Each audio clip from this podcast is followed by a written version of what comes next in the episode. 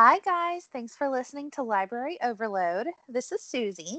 And this is Tavia. Don't forget, as usual, you can check out our blog. It's libraryoverload.home.blog. I'll list all of the books we talk about in every episode, so you can check that out. And then we're also on Instagram at Library Overload there.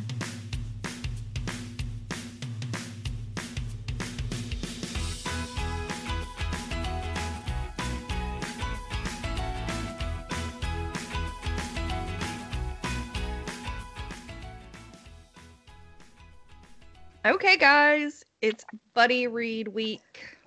I chose the book, and You we did. didn't have to cancel the book. I know you chose a book. We made it through the book. Life has been restored to a normal order. Phew. It was a very rough beginning of the year with your book club picks. yeah, I didn't start it off well. But I feel I feel redemption in this Yes. book. redemption, like- absolutely. So we read The Thirteenth Tale by Diane Setterfield. This is a book that has been on my to read list for ages. Yes. And I eventually convinced Tavia to buy the book when it was on bargain at the used Mhm. bookstore. And so we have both had it for a while. So we get to check this one off of our owned and read list. Check. check. Yes. Very I need- exciting. I need to update my list on that and see kind of where I am. Yeah. We need to post uh, and keep our Yes. audience who is surely enthralled to know, I know. They're where we waiting are. with bated breath, I am Yes. certain. on the pins and the needles. All right. So, the 13th tale, I don't even know how I heard about it. I don't know. I didn't really know anything about it. Me either. You meet Margaret. Margaret? Yes. Okay.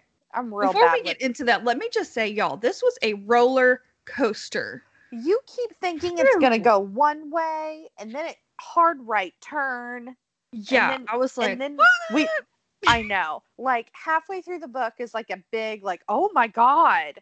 But then you keep going and it's like oh oh my god. yeah, there was one passage where Margaret like put some stuff together, and she's like, "Oh, oh, oh," and I was like, "Me too, girl, me too." I am with you, Margaret. yes, that was three O's yeah. Three O dams, as Captain Holt would give. the other day. That's one of my favorite Brooklyn Nine Nine episodes. It's a good one. Oh, Sterling K. Brown is the bad guy. And so the whole episode is just him being interrogated by Captain Holt and Jake Peralta. And it is magnificent. It really is. One And of their the best monologuing episodes. at the end is just Oh, damn. Oh, damn. that is 3 0 dams. It's Yeah. fantastic. it really is good stuff. Okay. That's what I thought when Margaret uh, uh, did the three O's. I like it. See, okay. All right. So let me get a synopsis first and then we'll then we'll get to talking. So m- the we start out, we meet Margaret. Margaret works in the bookshop that her father has owned for many, many years. They specialize in antiquities. Uh, specifically, they make most of their money by very lucrative deals with very, very rare and magnificent books. I, I would love to meet them. Yes, I want this job. Yes. But they also have a little bookshop that people can come in and peruse. But they say sometimes they'll go a day without any um, any shoppers at all. Yeah. That's not where they make their money. So one day Margaret comes home and she has received a letter from is her is it Vita? Vida. Vida Winters. And Vida has written Margaret saying, I want you to come meet with me. And I'm finally going to tell the truth. I'm finally going to allow someone to know about my background, my history, where I come from. And I want you to be the biographer for me. And she's like, First of all, I only deal with the dead, like Yeah, only oh, the dead authors. cool.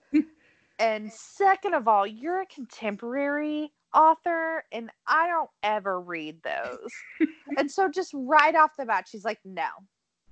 But then she's like me, and she's like, oh, but now I'm kind of intrigued. Mm-hmm. And so she kind of talks herself in to going to meet Miss Winters. So this book had a little bit of everything you and I both like. Mm-hmm. It's got an old woman looking back and telling Yep. her story. Yep. For me, it's it has the intrigue of like drama. Like Mhm. I don't like to be in drama, but I love to watch it fall like fall everything fall apart. I it was almost a quintessential gothic novel. It was. It was very much a gothic novel because the way the letter that Vita writes her is so flowery and so like like I'm sitting in a castle and it's raining at the moors and just yeah, like it's it's very much Jane Eyre. Like to a T. It's just a more modern Jane Eyre basically. Um but this oh my Well, I mean, it's not a like- retelling, though. Like, no, no, It's it's, not a just very retelling, but it's the um atmospheric. Yeah. yes, It's it's there are very many much, correlations to several uh, gothic novels yes. mentioned in the novel a lot. So this to me felt a little bit like uh Seven Husbands of Evelyn Hugo where whereas it's a an obscure author slash journalist is at is is plucked out to write someone big's biography. Yeah, and Vida is a an author, and she has written many stories over the years. stories. And so she's a very prolific, famous author. But every time anyone comes to do her biography, she has lied to them. yeah, like she says that she grants a limited amount of journalists to come and meet with her every year whenever she's, you know, putting out a new book. And every single time they ask her, tell me about yourself, it's always a different lie. So, of course, Margaret like looks her up a little bit just to kind of see who she is and why she would want. And she counts like 20 separate lies Mhm. like one time she's um a nun's uh a nun's child like from an affair yeah, and then another one she was just an orphan like she's just got all these different stories about where she's come from and no one has ever gotten the truth from her So that's what she says that she's going to finally tell the truth. And so mm-hmm. Margaret goes into the interview and tell says, "Tell me three things that are verifiable that I can 100% confirm." and if you and if i find out that it's a lie i'm done Right. and it's so good Yeah. like just the just the i know for you you said it took you a while to get into it right Yes, it took me a minute. Like the whole Margaret's beginning story to get to her to Vida's house was a bit slow for me. But Oh. once we got back in time to the yonder days a little bit more, I, I thought it started to pick up.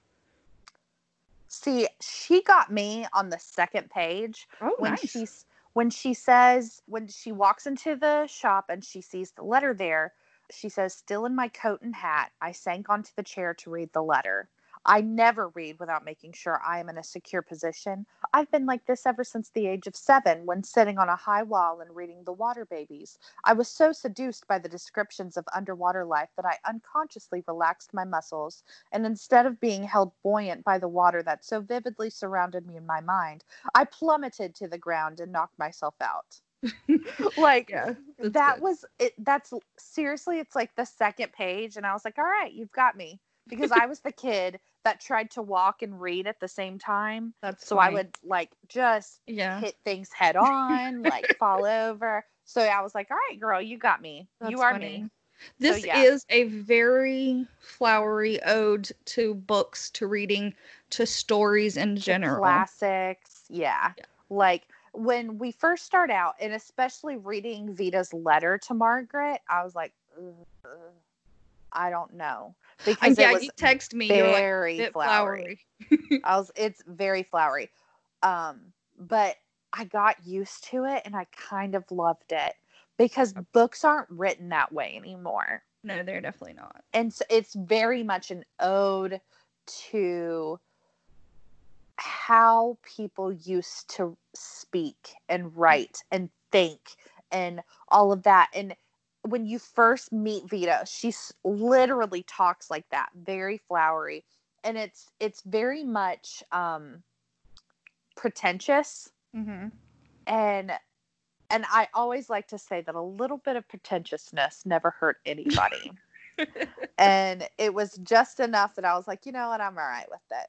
Like I could I could deal with this. Just because it's it's just it's description in a way that you don't get anymore. And I I really didn't really it. pick her up as being pretentious as so much guarded.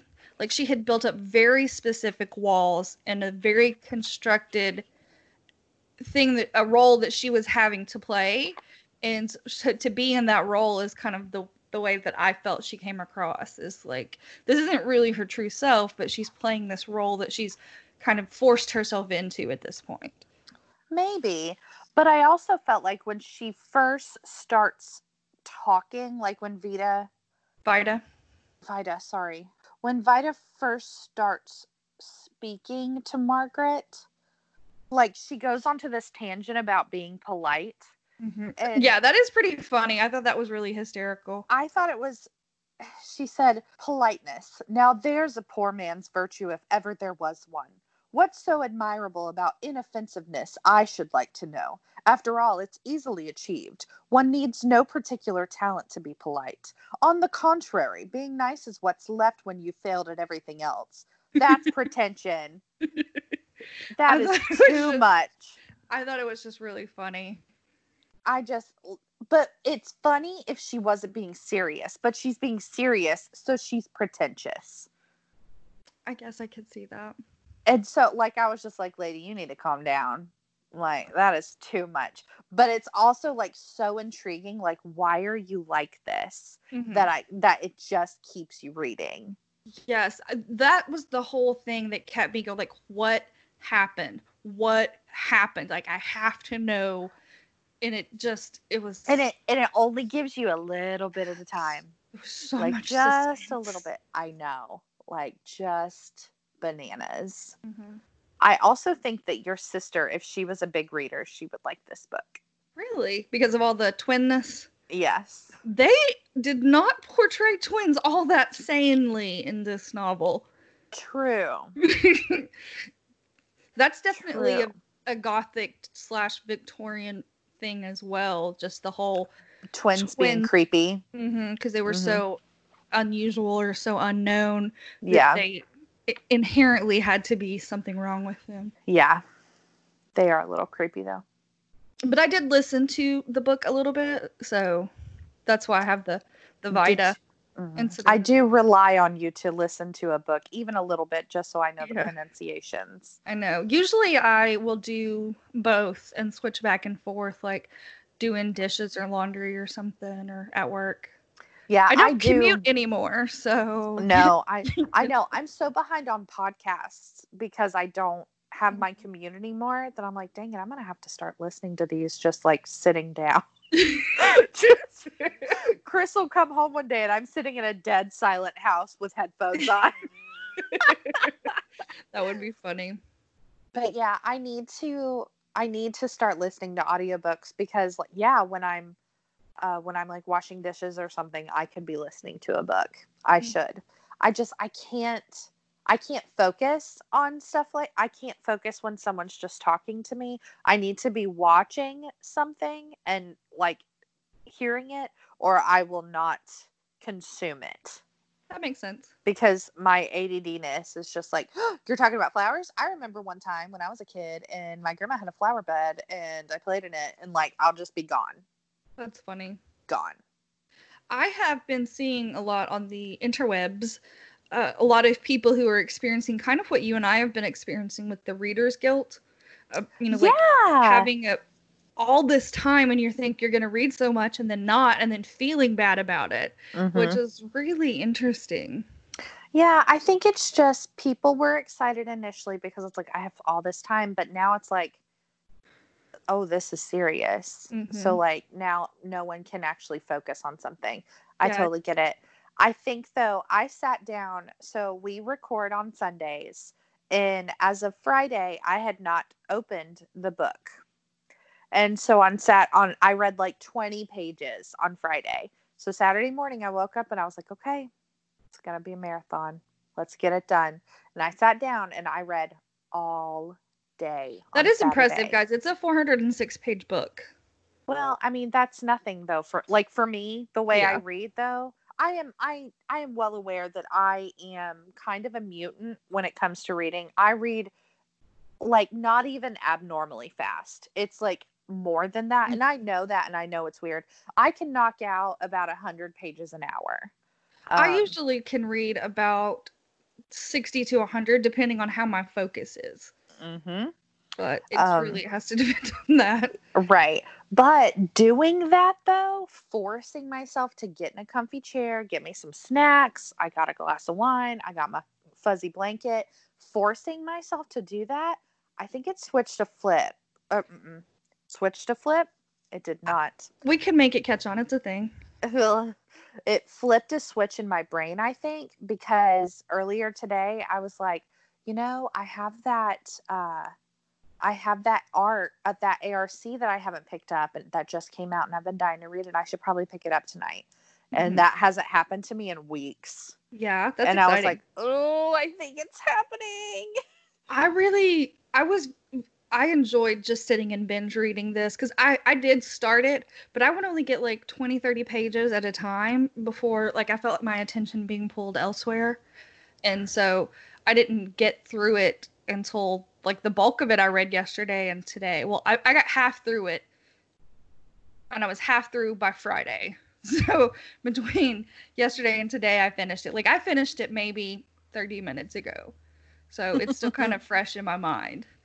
But I like to do it that way so I don't forget things. And then Oh, same. It comes up in conversation and it's like, oh, I hadn't even thought about that. And it's like you pull things out of me Mhm. before I have a chance to conceive my own notions. Yeah, that's part of the reason why sometimes I don't start reading a buddy read until like super last minute. Just Yeah. because number one, I know I have to read it, so like I gotta buckle down and do Yeah. it. But also because I like to have it fresh on my mind. Because number one, I'm terrible at remembering anybody's names, Me much less a character. I I'll be like, usually if "What I was don't write that?" it down. What was that sister's friend's name? I don't know. Like, mm-mm. Yeah, I, did that last week with I think the kiss quotient. I couldn't remember her name. I looked it up afterwards. It was Stella, by the way. but if I don't write it down specifically in my notes, I am almost guaranteed to have forgotten it already. Same. Even though I just spent days with these people. Mhm. Nope, it's so I'm the same. weird. Okay, are we ready to get to the spoilery parts? Sure. I was going to say the only one thing that this book made abundantly clear is my lack of classic literature readings. I Yeah. really, really want to buckle down and try to read some this year. Like, I'm dying to get through Jane Eyre. I have a beautiful copy of it. It's so pretty. It is pretty. I have that that edition, but Sense and Sensibility. And it's so pretty. It's this pretty cloth bound pink, and it's oh, and Sense and Sensibility is my favorite Jane Austen, Mhm. and I want to read it this year. And ugh, I just gotta, I just gotta do it. Yes. And while I was looking through like book club questions and things like that when we were right, waiting to get go going, there's a website that I found that has Margaret's recommended reading list. Oh, and it's got all of the Jane Eyre and all of the books that are referenced in the novel. all the Bronte sisters are listed. I'm sure. Yes. Yes. And the Lady in White and all of the because they mention a ton of books in this Mhm. in this book. It's like stories within stories within Mhm. stories. So we'll link that on the blog and you guys can check out that recommended reading list. Um, also, at one point, Margaret is sick, and so the doctor comes to see her, and he speaks to her for a while. I know what you're gonna say. I was a And- little irritated that he's Really? I thought it was hysterical, and I was like, "Where's that doctor? Can I see that doctor? Are you taking new patients?" Because it's more like she's in mourning, and she's not actually sick, and Mhm. so he just prescribes her to read Sherlock Holmes. Like Well, he I literally that writes that. I liked that part of it, but he basically said that she was afflicted like the characters in her novels. Oh no, I didn't like that. I Yeah, perceived it as I perceived it as she was finally allowing herself to mourn something that she never had.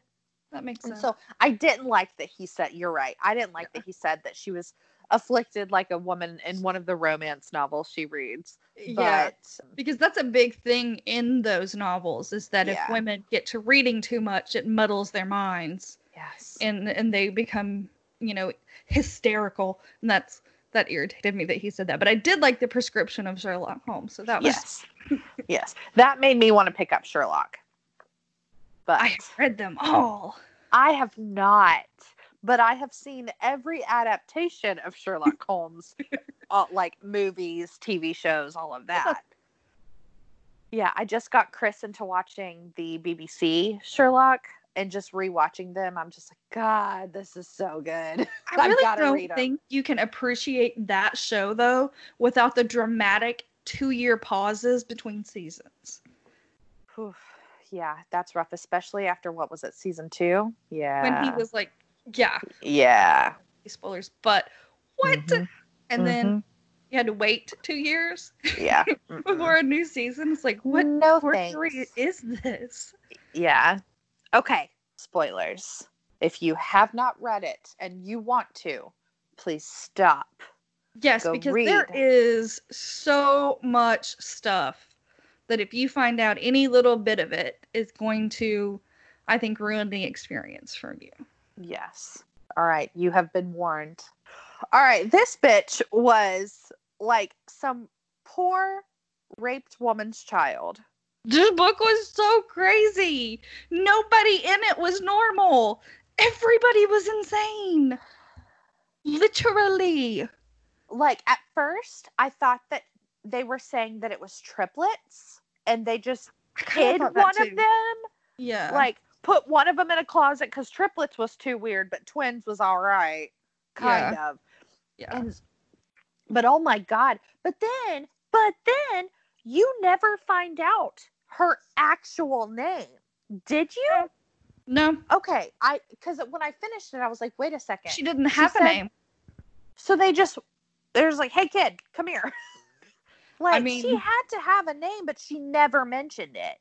It That's what she kept calling her the ghost child in the story, and she's at the end. Margaret was saying the child with no name. It was, it was bananas. Yeah. that she was like a ghost and they didn't give her a name or she didn't say her name. Oh my God. But also, but also, did we actually find out if it was Emmeline or Adelaide that survived No. the fire? No. Ugh, it's been, I've been ripping my hair out for 24 hours. Like, but Yeah. which one was it? That's one of the book club discussion questions: is who do you think survived, Adeline or Emmeline?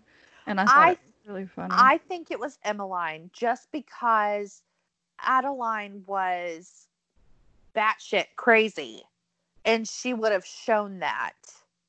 My only counter argument to that is when Adeline or Emmeline or whoever it is sees Aurelius and kind of spazzes out.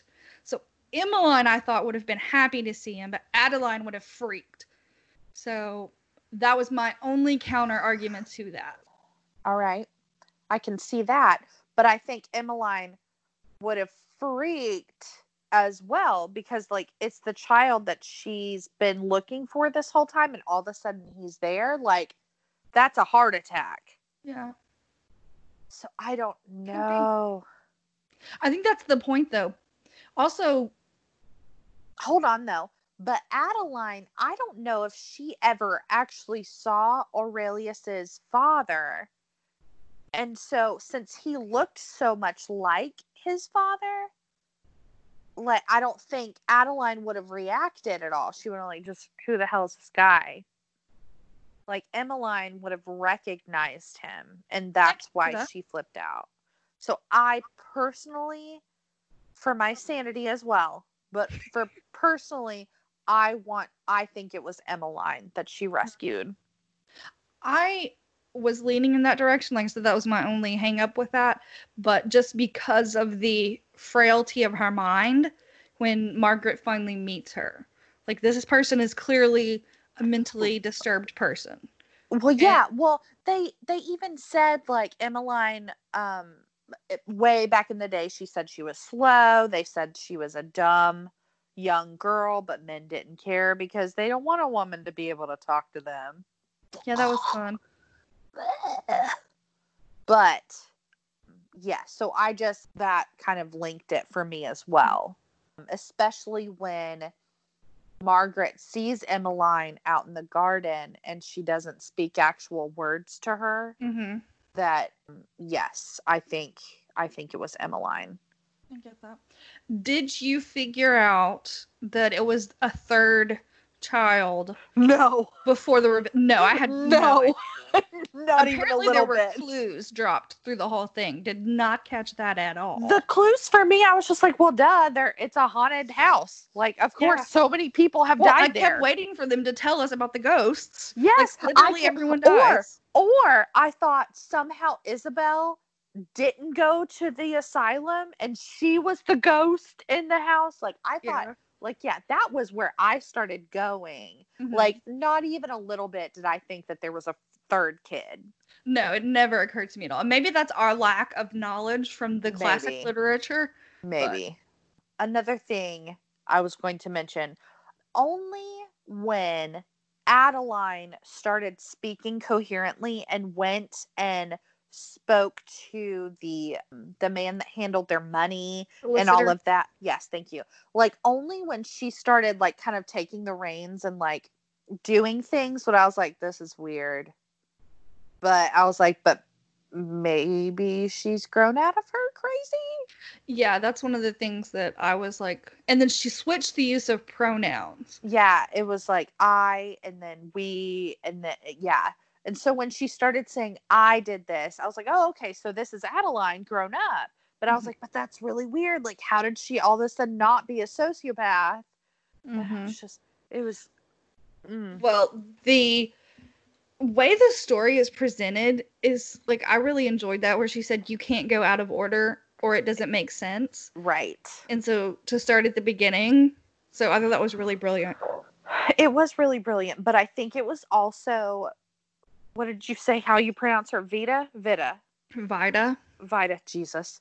Vida, I think it was Vida's way of still being a storyteller. Like, I'm going to tell you the truth, but I'm Mm. going to tell it how a storyteller would tell it and build up that intensity and build up the suspense Mhm. by not revealing certain things Yeah. like she could have just mentioned like oh when the twins were children this random child showed up hey that was me like but she Mhm. didn't Yeah. like so she was like i'm going to tell you the truth but i'm going to tell you in a very roundabout way that's going to freak you out Yeah. She made it sound like she was a ghost the whole time. yes especially when hester i want to talk about hester in a second but especially when hester was on her way to the doctor's house and saw the twins playing Mhm. Like I was like, oh no, most most definitely there's a ghost child there. Mhm. Like of course it is. There's no other explanation. yes. I immediately went to ghost. And I think that's the point. I think that's what what the author wanted us to do. yeah. Yeah. I, I, really enjoyed the way that there are no outside forces that come in on the story. Like clearly this story is set over the course of a couple of wars or different political things oh yeah. and nothing comes in so that you have this sort of out of timeness that oh kind yeah, of just because there. because this is state, they like basically oh, what's the what's the story that I'm thinking of?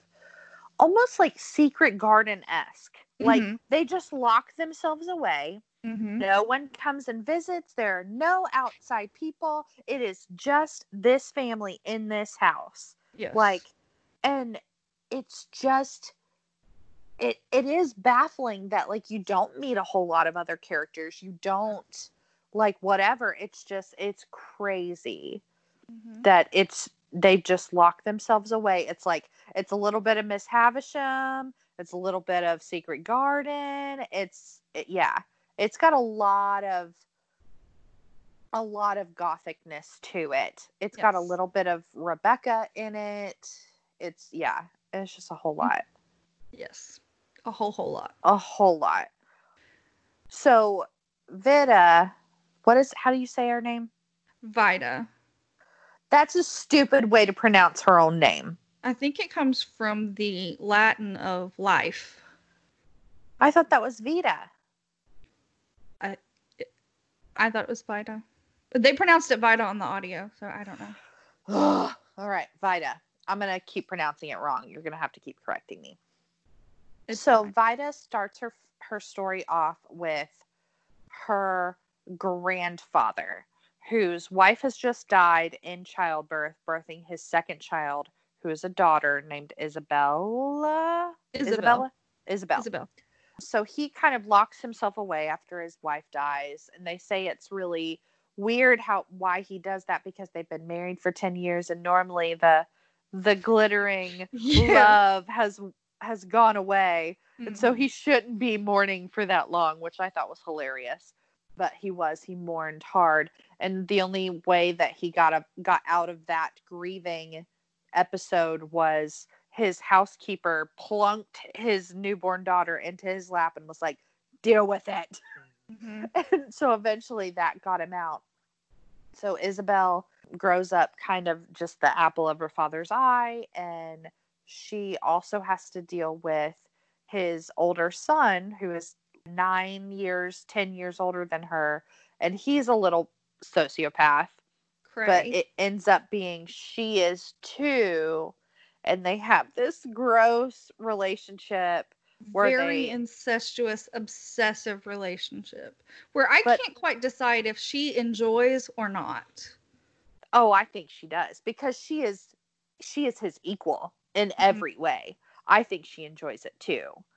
But there's So, yeah. definitely some weird genes in the blood. Yes. So they so one day they meet these other kids. They're invited to a picnic when they're of age. They're invited to a picnic. And so they go and she kind of takes a liking to this other guy. Well, Charlie, her brother, freaks out about it. And so when Isabel leaves to marry this man because she's knocked up, he loses his mind and just starts pillaging the the daughters of the poor folk, not of the aristocrats, because he would get caught. But no one cares about the poor women, Mhm. which is where Vida comes from. She is a child of rape whose mother drops her off at is it Anglefield or is it Angelfield? Angelfield. okay, whose mother drops her off at Angel, Angelfield one day. And so she is kind of raised as a triplet ish of Mhm. the twins that Isabel brings back with her after her husband dies. Well, I secretly think that they are sisters, not cousins, because I think that that the babies were Charlie's. oh, no, and that's- 100%. One of the reasons that they had so many mental issues was because Yes. of the incestuousness. Dude, I never put that together. Whoa. Whoa, mind blown. Yeah, I never put together that be that they were handicapped in different ways because of incest. I just thought they were just for the sake of the story they were crazy, but no, you're right. It was totally because they were children of incest. Wow, and that's why Vida was so sane. Whoa! You just blew my mind. I just blew your mind. You're welcome. Okay. Okay. So, fast forward several years, the twins are now just screwing up everything in their little village. They steal someone's baby because they want the stroller, not the baby. I have always wanted to know why the British call that a pram. I so don't now know I'm- either. I am well, no, it's perambulator. That was the word. And so it's just Okay. pram is a shortened option of it. Okay, okay. I don't want to tell you how long it took me to figure out that a perambulator was a pram, aka a stroller. I actually don't- had to look it up. I don't want to tell you how long it took me, but it was until the child was taken. That's how long it took me to figure out that the perambulator was a stroller. Well, they kept saying it, and I kept wanting to know what it was, so I went and looked it up. Well, so I was a- like, I was like, surely at one point they'll explain they can't think that people know what this word means. Well, it's a British author writing a British novel. Sure, everyone knows it. okay, but I. I know what a pram is, but I just didn't know that it derived from pramulator, and so I was just like, I don't. Ah. I in no way did I put all of that together. Apparently, my brain was not working at all when I was reading this book. Apparently not. But mine wasn't really either, except I kept seeing that word, so I went and looked it up and I went, Oh, that's why they call it that. okay but yeah so the the twins steal a pramulator with a child in it simply because they wanted to get in and ride the pram down the hill Mhm. so luckily the child was fine but anyways they decide something has to be done with these twins so they send the doctor over there uh, well they ask the doctor to go but the doctor is like oh wife will you do this for me well the wife ends up attacked by the twins mother isabel Mhm. and so then the doctor has her committed to an asylum I mean, to be fair, she probably deserved to be there, and so did Charlie. If But we're so honest. did Charlie. But they leave Charlie out. He's a man. not- Oh, vomit. But so they leave the twins there and decide that what they need is a good governess. So they bring a governess. Her name is Hester. She starts out really great. She yes. starts out real great. Yes. But then they have this harebrained scheme that the twins will do better if they're separated. And so in the middle of the night, they steal Adeline and they take her over to the doctor's house. and they traumatize these poor and children. then then the poor twins just lose their minds to the point where they can't speak they can't function they can't do anything although emmeline starts improving because the ghost child comes out and plays with her while Adeline is gone. So she still has contact with the sister esque. oh my god i forgot about the ghost kid It's the whole thing of the whole book. How did you forget about it? because i was just like oh emmeline was fine. She wasn't she wasn't slow. It was just adeline that pushed her down and beat the crap out of her and that's why she was a little slow. And so i thought she was just getting better because adeline wasn't there beating the hell out of her. Again in my defense we don't learn about the third child until like 10 pages left Right, but she does say at the end of it, she says, "Yes, when Adeline was gone, I got to play with Emmeline, whom I loved, but I couldn't play with her when Adeline was there because Adeline was so jealous, because Emmeline's love for her twins superseded everything else." oh this book It was really a roller coaster, guys. I'm telling you. So, anyways, so Isabel's taken to asylum. Hester comes in, traumatizes the kids. Then Hester kisses the doctor and she is sent away. Well, then the kids just grow up. They've got the gardener, they've got the housekeeper, and then Charlie keeps himself locked away. Oh, I have a question about Charlie. But so they grow up. When they get about 15 ish, 16 ish, um one day charlie is missing they decide one that they're the gardener is like hey we need to find out what the heck's going on with charlie because he hasn't eaten any of his food that the poor housekeeper has set up there. So they go charlie's gone. His rooms are disgusting. Yes. so then they're like oh he's gone. Who's going to figure out how to run the home the ha- like the money all of that blah blah blah.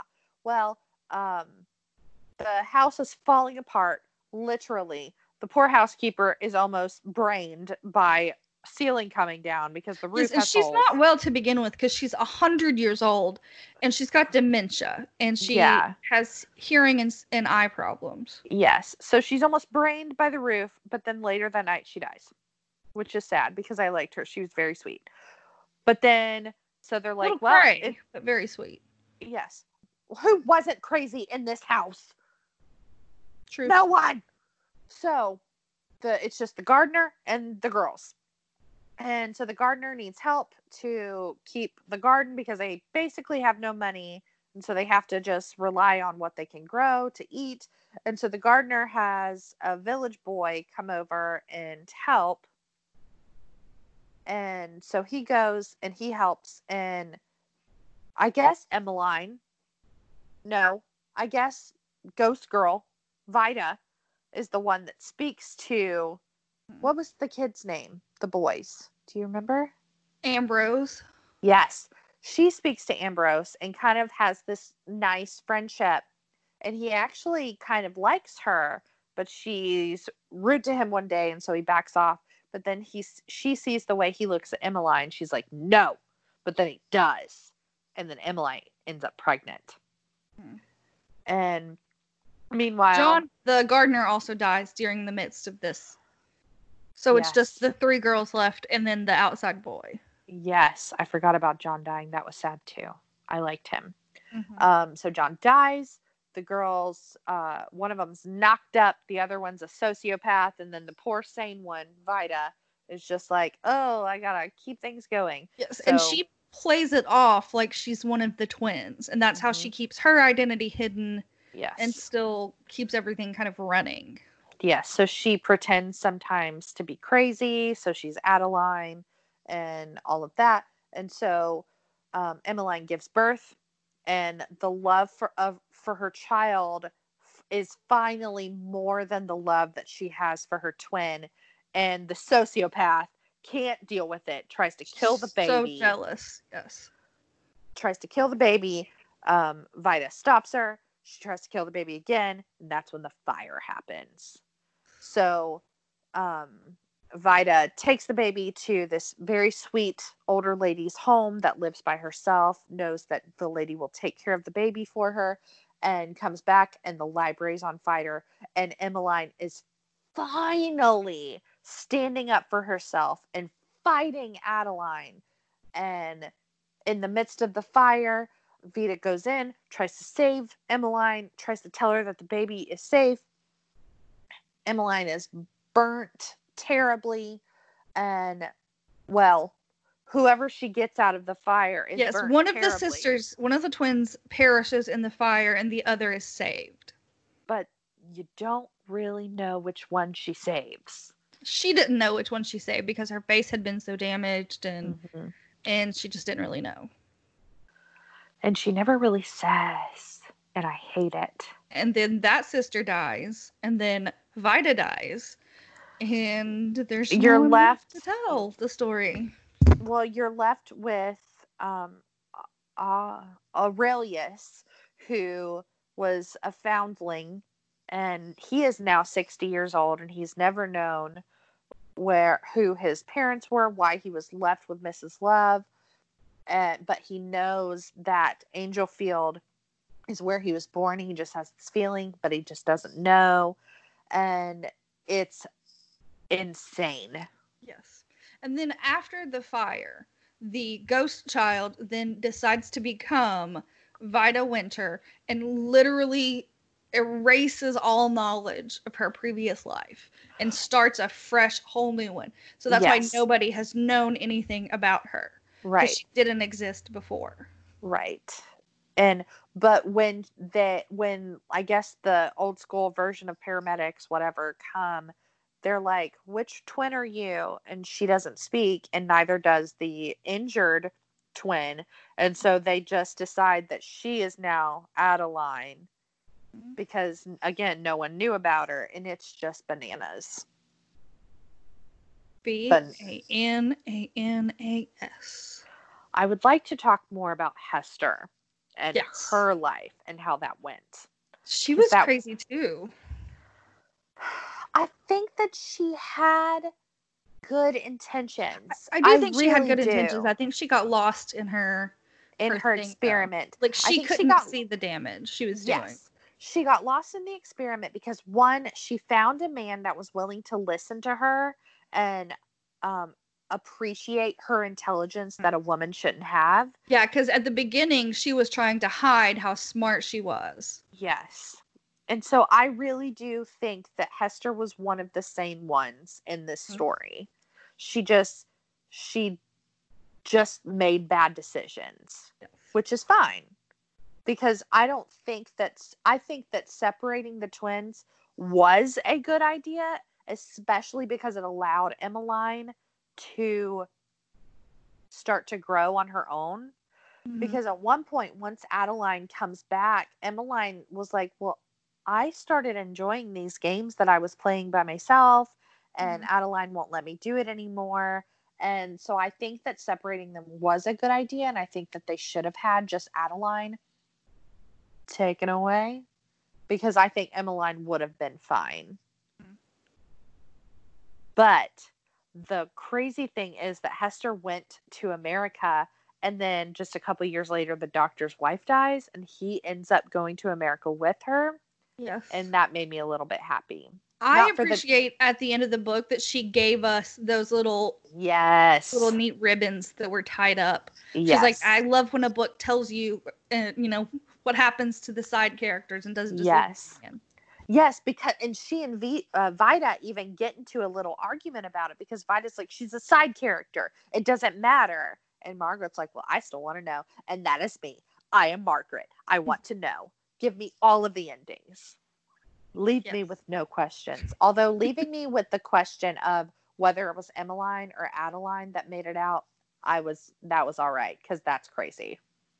And then also the question of what was her name. Like she legitimately doesn't she have didn't one have ever. a name, which is so sad. Because she even says like they tried to call me Mary, but it didn't stick, and that it just makes me so sad.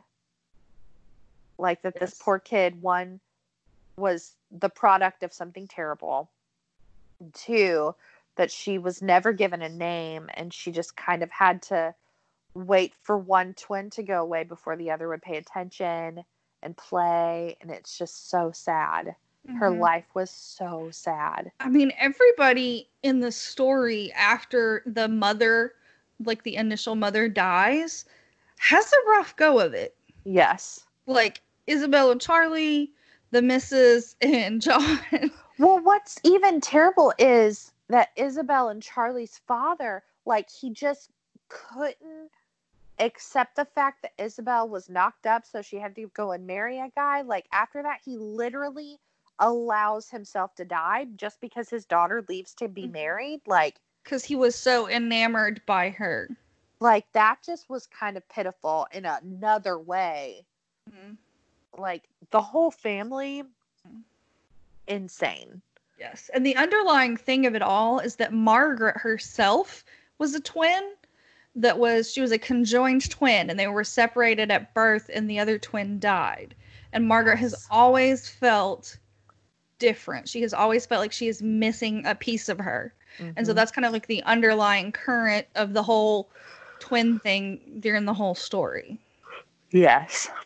And I think somehow, this is just me being presumptuous, but I think somehow Vida knew that she had a twin, and that's why she felt like Margaret would tell her story well. I think that she said that she could kind of when she read Margaret's biography on the brothers that were twins, she somehow knew that she had that kind of sibling knowledge. Like she understood it intimately and Mm. that's why she picked her. You're right, she did say that. But I still feel that way. Well, your feelings are valid. But no, like this was a roller coaster in a really awesome way. Yeah, I was worried because it is so gothic and it is very flowery. I was worried you weren't going to like it. I was worried I was going to have a hard time getting into it, but I really enjoyed it. Well, yeah, I was worried that I was going to have a hard time getting into it because you said you had a hard time getting into it, but I literally second page I was like, "Oh, I'm in. Nice. Like this is great." Um and yeah, and it just kept getting crazier and crazier and that's what kept me going. hmm Yeah, I Um, was dying to know. I was like, I have Mhm. to understand what's happened. How did we get from here to here? Yes, yes. Um yeah, the whole thing was just berserk in the in a really cool way. Like Yeah. I just yeah, because I don't like period pieces, but this was just crazy enough that I was like, it's and all right. it was so ambiguous. You didn't quite Yes. know when it was. Like, yes. there were a few clues here and there that gave they gave me an understanding of the Mhm. timeline, and I kind of put that together myself based on my context information. But Yeah. it was Like- very ambiguous. Yeah, because you don't know at what point in time the twins were born, but you also don't really know at what point in time Margaret is living in. Mhm. Like because I mean, I put a timeline together in my head based what on What do the you think? Tell me when Margaret was living. Margaret. When Margaret is interviewing Vida, is in the '60s. Okay, okay. When Vida and Adeline and Emmeline are younger, it's the early 1900s, Okay. Late 1800s, and then when Isabel and Charlie are born, it's right around 1880 Okay. their their story is taking place. Because we move from from broughams, like horses and carriages, and then we move into cars. And when Adeline and, and Emmeline are about 15, there's someone who knew how to drive an automobile. So that was That's just right. coming into like 1915, 1916. Okay. and then we move into we have telephones and, and things like that when margaret's alive so i think based on the 60 year gap in that time frame that i kind of put together in my head that margaret's in like the mid 60s I like it.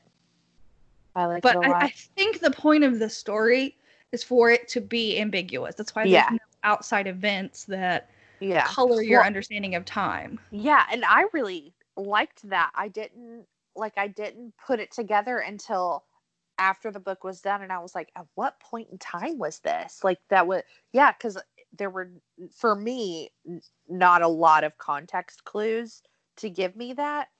And so yeah, I was just like that could have been at any point in time. yeah Like and i kind of think that's one of the the, the devices the of the things, story. yeah. Yeah. I I really liked that. I thought that was really cool. I just I thought the whole thing was cool. well what rating did you give it I gave it four stars. interesting What did you do? I initially thought four, and then I thought three because I thought, well, I probably would never reread it. Right. But then I also just, I don't know, really like it. Like it's it's building Yeah. in me. So I may yeah. go back to four. I'm just kind of torn. Yeah, I agree with you, and I probably won't reread it because I think it's only fantastic the first time you read it. Yes, because, I knew of the so little about building. it. Yes, Mhm. because of the building, um, because you just don't know where this is going. Like, yes, I think it's just one of those like that first time you read it, hmm fantastic. Yeah. Although I think I wonder if a reread if you would pick up on The clues. Vida. Yeah, if you would Yeah. pick up on oh that was Vida. Like now looking back, like Hester's diary was stolen for a week. That was Vida taking it. Like um the mysterious books being misplaced and stuff. That was Vida. Like so yeah, like looking back like oh yeah, that that was the ghost girl. And so I do wonder if a reread would give you that extra information. And then she says at the beginning when she's telling the story, she says, "My birth is a subplot." Hmm. And I I thought about that much later. And then she also says like this um this is a story about a haunting. Hmm and she was the house. She sets you up for thinking it's a ghost from the beginning. She does. What a turd. she does. Yeah. No, the whole time I was like, well, guys, because you're seeing a ghost. Like, why are you it's a ghost. so stupid? It's a ghost. So when so I many realized people it, have died there. when I realized it wasn't a ghost, I was like, oh, okay, yeah, My- that makes my sense. bee, my bee. Okay, okay, that that makes sense. All right. Yes. Yeah. The whole time I was so cocky. I was like, guys, it's a ghost.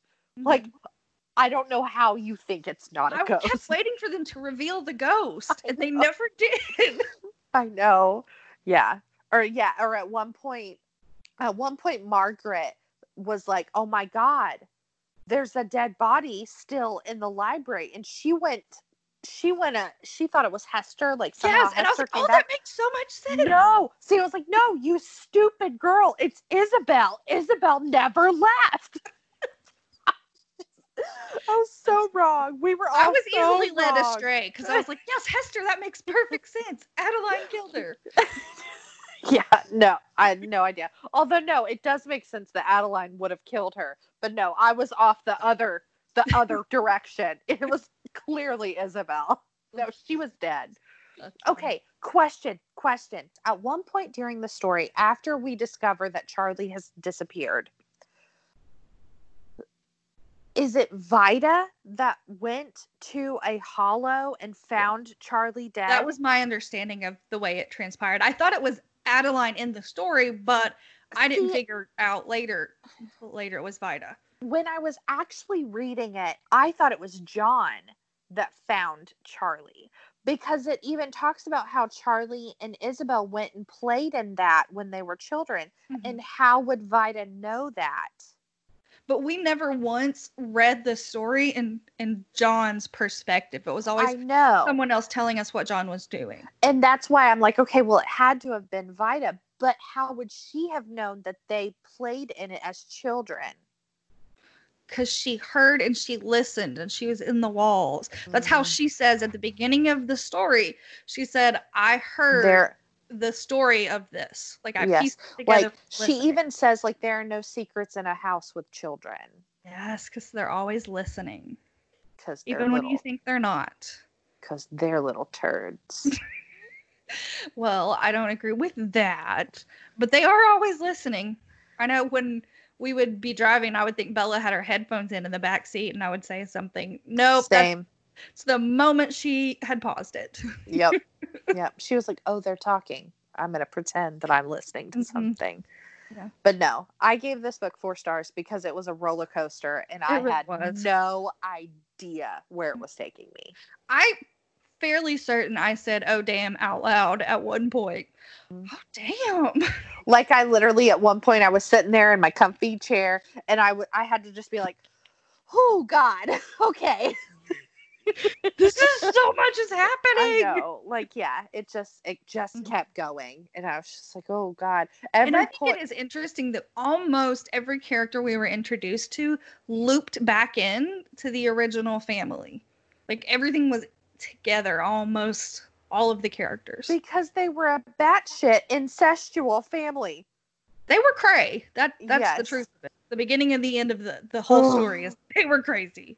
Oh, yeah, it was nuts. I'm very glad I finally read it because, dear Lord, Yeah, it was really good though. I enjoyed it. I'm very glad that we both enjoyed it. And I'm very glad that I finally chose a good book. And I'm very glad that I read a book that I owned. No pressure for my next buddy read then, right? Yeah. And, and I even know what I'm choosing for my next buddy read. Oh, are you gonna share with the class or save it?